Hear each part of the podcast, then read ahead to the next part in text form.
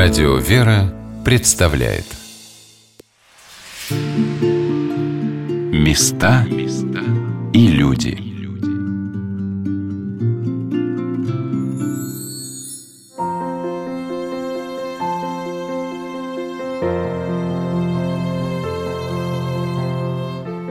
Что такое современная миссия? Когда человек является миссионером, когда его жизнь становится проповедью о Христе. Здравствуйте, дорогие друзья! У микрофона Анна Шалыгина. В нашей сегодняшней программе мы расскажем вам об одном из уникальных московских храмов, который выполняет миссионерскую функцию не только потому, что является храмом-музеем, но и потому, что его создатели, служители, прихожане из века в век несут в себе пример истинного христианского благочестия. Это храм-музей святителя Николая в Толмачах. В конце девятнадцатого века, в тысяча восемьсот девяносто втором году, Павел Михайлович Третьяков передал свою огромную художественную коллекцию с частью дома в Лаврушинском переулке в дар городу Москве. Он посещал богослужения в храме святителя Николая в Толмачах, расположенном в непосредственной близости к усадьбе Третьяковых. Прихожане храма с большим уважением относились к Павлу Михайловичу, который всегда стоял на службе на определенном месте, напротив алтаря, которое сейчас обозначено мемориальной плитой. В те годы он и не предполагал, что этот храм украсится величайшей святыней православной церкви, являющейся оплотом, хранительницей России на протяжении всей ее многовековой истории, Владимирской иконой Божьей Матери. Так самая известная галерея русского искусства и храм святителя Николая в Толмачах стали ковчегом для шедевра мирового значения и главной святыней государства российского. И многие люди, приходя в Третьяковскую галерею, не знают, что ее стены содержат такое сокровище, к которому устремляются тысячи верующих людей с молитвой и упованием на помощь Царицы Небесной. Я пришла в этот храм на службу, когда совершается особое молебное пение с акафистом Владимирской иконе Божьей Матери, которое служится по средам в десять часов утра, исключая дни Великого Поста. И все в этом храме, великолепно восстановленный интерьер, иконостасы и росписи, тщательно подобранные из запасников музея старинные иконы, и присутствие такой святыни создавало торжественность обстановки. Дни светло красавица, славнейший град Москва, я прозрел солнечную распившего гречицы, чудо-горно твоего, кнеже живыми пресекающие млечности твои сницы, обличенные.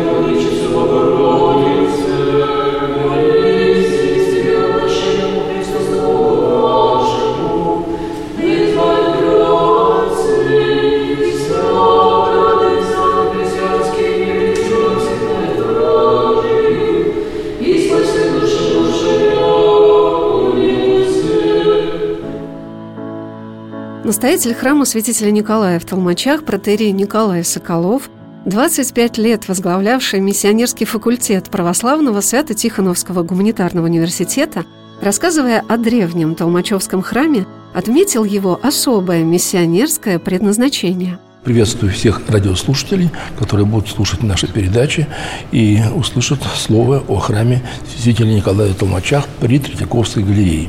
Может быть, для кого-то звучит довольно странно это слово «Толмачи» и «галерея». Но, видимо, таким промыслом Божиим сам храм в своем бытии, которое насчитывает более трехсот лет уже, он был миссионерским. Слово «толмачи» означает «переводчики». Переводчики из иностранных языков. В основном языки, которые здесь жили выходцы из Золотой Орды, различные народы, из Европы. Поэтому тут жили те, которые были связаны и могли перевести какие-то моменты нашей жизни русской на те языки и в то же время их вдохновить и рассказать им о тех традициях православия, духовной жизни, которые они наблюдали в этих переулках толмачевских, в том числе и в нашем храме. Батюшка отметил важную роль в создании внутреннего облика Толмачевского храма, жившей рядом с ним семьи Третьяковых. В летописи он упоминается тысяча шестьсот двадцать пятый год. Но сегодня уже как бы доказано официально, что, конечно, его бытие началось почти за сто лет до этого еще. Он был сначала деревянный, затем вот построен каменные четвери купцами, лонгинами, добрынами, гостями, как нас тогда называли. И этот храм существовал таким образом вплоть до войны с Наполеоном двенадцатого года. После тысяча восемьсот двенадцатого года, когда в храме жили жители сгоревшего под Замоскворечье Москвы, храм пришлось перестраивать, и так он был уже в ветхом состоянии. И поэтому по благословению святителя Филарета Митрополита Московского Дроздова, который канонизирован ныне, был храм перестроен, пристроена вот большая трапезная, и уже к каменному четверику пристроена трапезная с новой колокольней. И фактически то, что мы не знаем, какой он был изначально расписан, роспись вся была утеряна в этот период времени. И записан заново по проекту митрополита Филарета. Он утверждал эти росписи, записи. И где-то в середине девятнадцатого века здесь уже работала бригада художников, которая, в свою очередь, была знакома с традициями художественной школы Москвы и с Павлом Михайловичем Третьяковым, который в тысяча восемьсот пятьдесят четвёртом — пятьдесят шестом годах поселился рядом с этим храмом, и храм его стал как бы домовым храмом его лично. Здесь вот располагались какие-то особняки, которые были... Вот прямо рядом с храмом, здесь сейчас находится основное здание Третьяковки, это был особняк Павла Михайловича Третьякова, его матери, его брата Сергея Михайловича. И таким образом он был постоянным прихожанином этого храма. Когда Павел Михайлович Третьяков передал городу Москве свою художественную коллекцию, а также коллекцию живописи, принадлежавшую его брату Сергею Михайловичу, с частью дома в Лаврушинском переулке в дар городу Москве, чтобы избежать почестей и похвальных речей, он уехал за границу.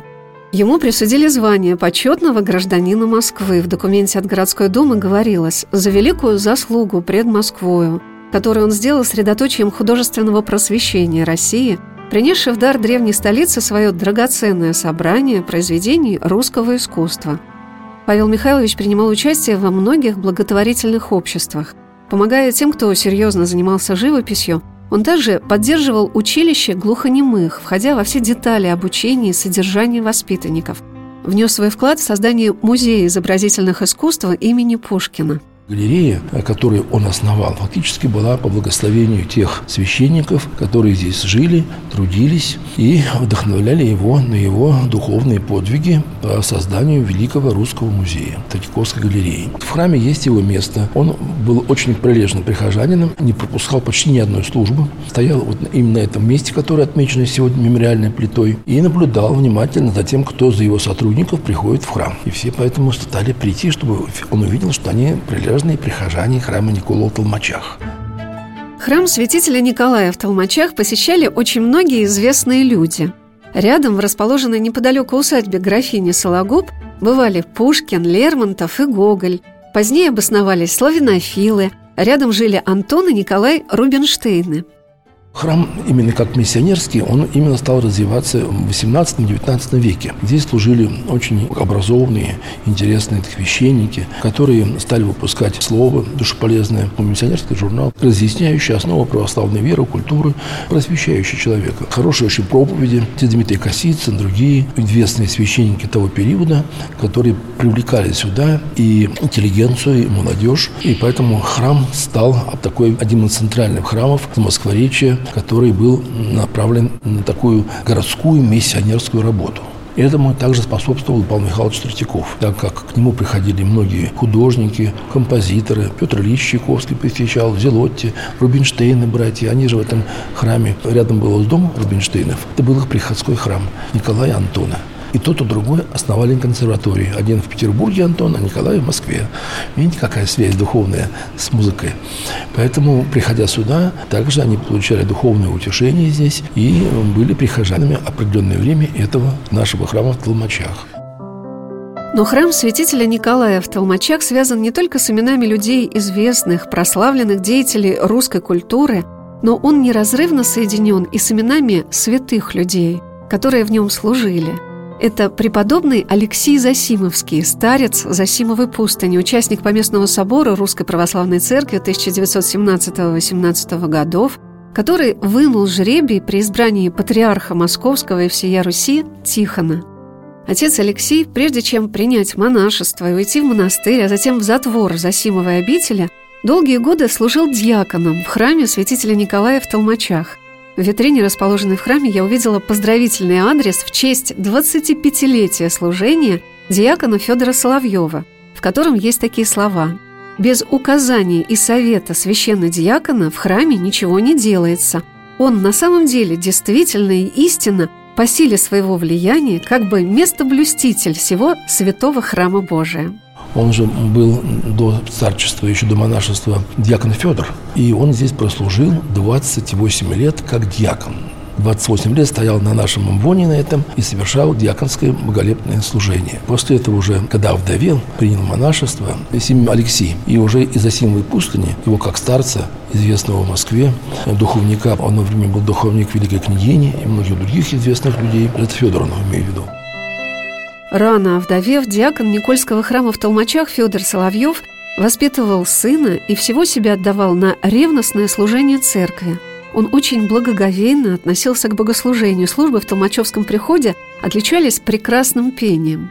Позже отца Федора рукоположили священником в Успенский собор Московского Кремля, где в конце девятнадцатого века возобновили столповое пение. Батюшка, обладавший прекрасным голосом, служил рядом с гробницами великих московских святителей. Духовная жизнь отца Федора, его необыкновенную любовь к людям, рассудительность обогатили его высокими дарованиями. К нему обращались очень многие люди, известные священнослужители и иерархи. В Засимовой пустыне он стал духовным отцом, утешителем всех приезжавших к нему за советом и молитвенной помощью. Последний настоятель храма в Толмачах перед его закрытием, священномученик протоиерей Илья Четверухин, был духовным сыном своего предшественника по Толмачевскому приходу. И батюшка тоже очень любил благолепное исполнение песнопений в храме за богослужениями. В конце уже девятнадцатого века, когда здесь настоятелем стал отец Илья Четверухин, священномученик, то хор был довольно хороший. Это был отчасти любительский, отчасти профессиональный хор. И пели очень умилительно. И отец Илья Четверухин обладал очень хорошим словом, даром. Поэтому его проповеди привлекали массу людей. Он читал и по-славянски, переводил на русский язык. И поэтому он был постоянным настоящим миссионером того периода времени. Прослужил он здесь с тысяча девятьсот девятнадцатого года по тысяча девятьсот двадцать девятый год. Храм был перестроен и превращен в запасник галереи двадцать девятого года. Отца Илью Четверухина. Сначала он работал в галерее, как научный работник в библиотеке работал, хранителем. Потом отказался работать в галерее. Затем его арестовали, как многих других священников этого периода, репрессировали. И он погиб в лагерях под Вырой. Сейчас он священномученик, причислен к лику святых. Его святая икона находится здесь, в нашем храме. И когда я служу здесь, как-то мысленно представляю, что на этом месте стояли и отец Илья Четверухин, и старец Алексей Засимовский, и многие другие святые люди, выдающиеся люди Москвы и России, которые здесь ходили, молились и возносили молитву Господу. Места и люди.